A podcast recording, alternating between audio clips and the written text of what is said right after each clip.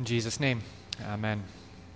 Uh, this passage that we heard earlier, our gospel reading from John chapter 10, as I said, it's often referred to as the Good Shepherd passage. And actually, today, in churches across the world, uh, throughout history, today is uh, frequently referred to as Good Shepherd Sunday. It's the day that we remember that Jesus is our Good Shepherd, the God who cares for us and loves us, protects us, provides for us, calls for us, gathers us together. And uh, throughout history, this passage has been depicted and, and tried to be captured in, in hymns and poems and pieces of artwork. We actually have a banner over here uh, where Jesus is the Good Shepherd carrying and leading his sheep. There's a painting out in the entryway. Maybe you've noticed it before that tries to capture the same idea. We see a, a shepherd with his sheep.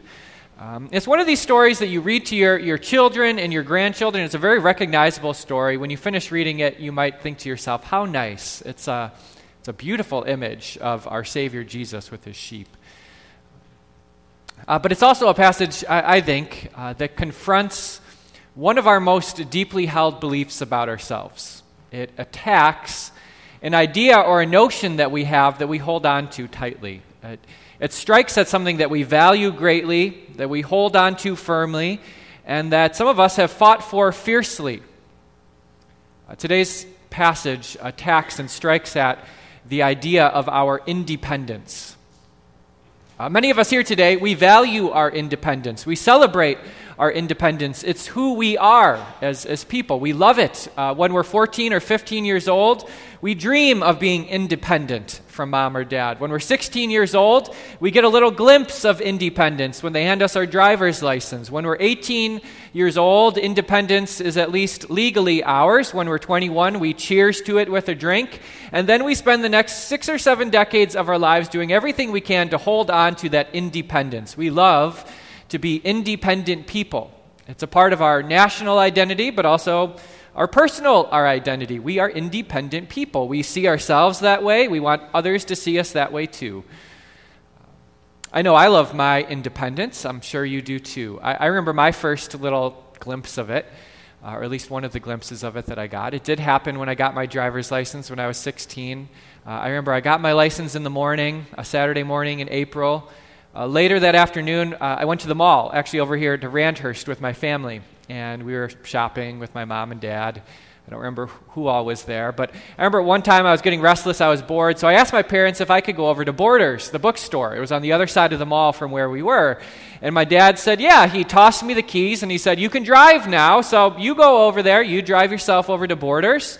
Uh, you have your license, and when we're done shopping, we'll just walk around and we'll meet you over there. I said, okay. And I remember my eyes lighting up, and this was independence. And that 25 second drive that it took to get from one store to another, that 200 yards across the parking lot, that was a glorious feeling of independence. No mom or dad telling me to stop a little bit longer at the stop sign or to look both ways as I crossed the intersection. I was free, and I loved it. But I think most of us, we like our independence. We see ourselves as independent people. But, but the Good Shepherd passage reminds us that we were not created to live independently. Uh, we need the other sheep around us, but even more so, we depend on, uh, more than we ever realize, our Good Shepherd Jesus. Uh, the, the reality is, most of us, we are going to have moments in our lives where we are confronted with our dependence where it will hit us in the face that we need other people. We, we can't go at life independently. For some of us, it will happen as our kids are ripping the car keys out of our hands, telling us it's not safe for you to drive anymore, mom or dad, and that's going to be hard for us. Maybe you've been there. It's not easy, it's scary. You can no longer go where you want to go when you want to go there. You're losing your independence, and that's hard for us. Uh, uh, uh, for others of us, it'll happen as we're staring at the ceiling in the hospital room, and there are doctors and nurses invading our most personal of spaces, and our, our own children are making life or death decisions for us. And in that moment, it's clear we are not as independent, we're not able to be as we thought we were.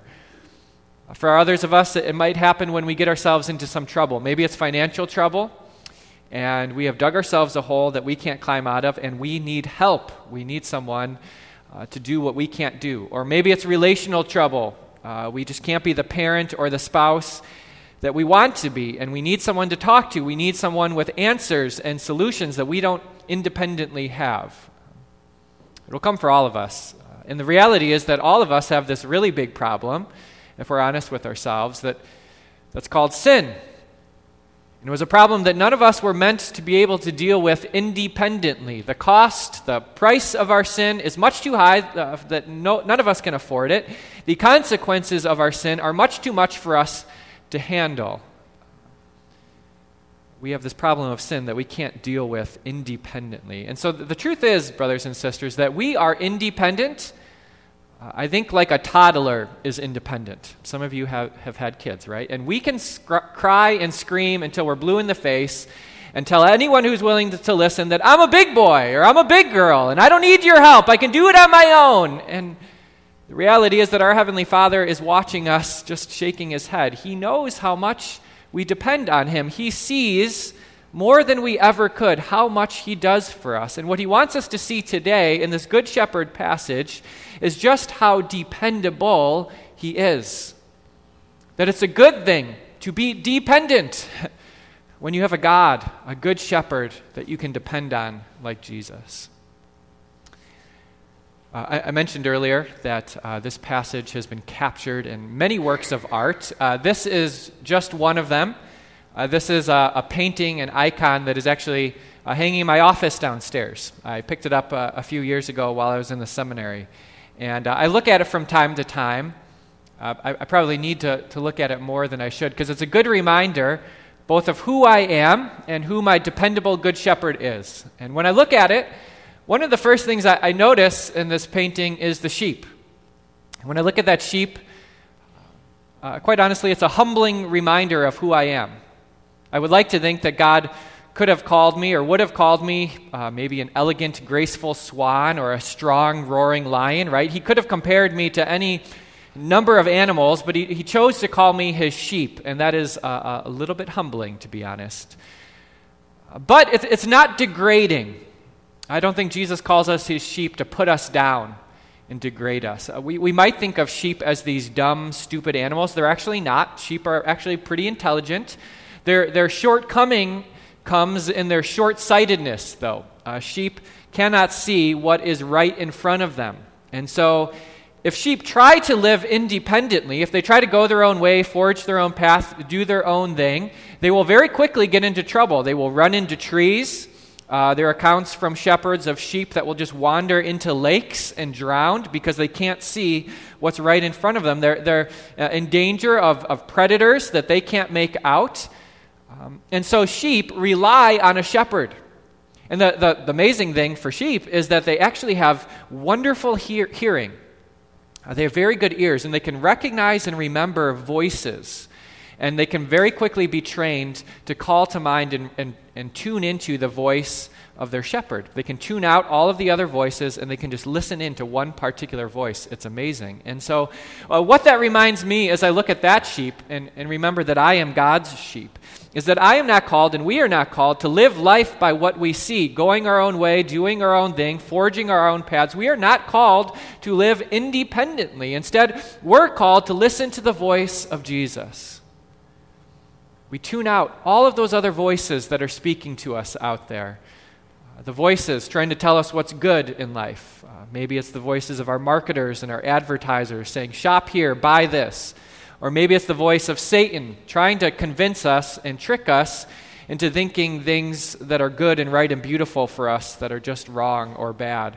Or, or, maybe it's our own inner voices that we love to listen to, telling us exactly what we want to hear. We tune out all of those voices and we tune into the voice of our Good Shepherd Jesus. And, and when we do, look at the peace and the rest that we have on his shoulders. Um, to follow Jesus and to depend on him is a beautiful gift for us. Uh, the next thing I notice in the, in the painting, of course, uh, it probably should be the first thing I notice, is Jesus. He's front and center there in that painting, as he should be. And he is strong, he is able, he is capable. He's holding on to me, that sheep. He's holding on to you. He's got that sheep firmly in his grip, and he's not going to let go. Uh, if you notice next to him, though, there is his shepherd's staff. And I think that's there for the moments that we, as his sheep, in our determination to be independent people, when we kind of wiggle ourselves free and go our own ways and, and we wander off uh, because something has gotten our attention, in those moments, Jesus has that shepherd staff and he's going to bring us back in. He's going to say, Whoa, where do you think you're going? Uh, you need to be here with me. And he brings us back to that place of peace and rest by his side. Uh, the last thing I notice about the painting uh, is the cross. You can see it in the background just off Jesus' shoulders. And, and you see, brothers and sisters, it's the cross that tells us everything we need to know about our good shepherd Jesus. It's the, the cross that tells us that Jesus is not just a shepherd or even a good shepherd, but the Good Shepherd, the, the best of shepherds. It's the cross that tells us just how far Jesus was willing to go for his sheep. That, that Jesus loved us and cared more about our salvation than he cared about his own life. That, that he was willing to lay down that life. Uh, in our reading for today, I don't know if you caught it, there was this refrain that kept on coming up. Jesus said it five times. Go back and read it. Five times in our reading for today, Jesus says that he has laid down his life for his sheep. Jesus wants us to know that because it's at the very heart of who he is. It's what separates him from all of the other voices, all of the other leaders or gurus of our day and our age. It's what makes Jesus who he is. He is the good shepherd who sacrificed everything to lay down his life for us, for his sheep. Uh, this is Good Shepherd Sunday. Uh, I think this is a good day for us. That's what it's called in the church. Uh, but if it were up to me, and it's probably a good thing that it's not, uh, I, would, I would suggest a different name for today. Uh, I don't think it's going to gain any traction, so you don't need to worry. This isn't going anywhere. Uh, but if it were up to me, I, I, would change the name of Good Shepherd Sunday. Uh, because, you know, once a year on, on the 4th of July, we celebrate what? What holiday is that? Independence Day, right? And it's good. We love Independence Day, one of my favorite days of the year. But I think today uh, might better be called Dependence Day. Uh, today would be the one day of the year, I would like to see it this way, where Christians gather together to celebrate who they are dependent people where we could stop uh, uh, living this lie that we are strong enough and able enough and capable enough and we can do it on ourselves and solve our own problems and go our own way. And, and instead, that we would just rest easy in our dependable shepherd. Today would be that one day of the year, if, if no other time, when we would admit just how much we depend on Jesus, the God who cares for us and provides for us and protects us and loves us and calls us and gathers us and has laid down his life for us.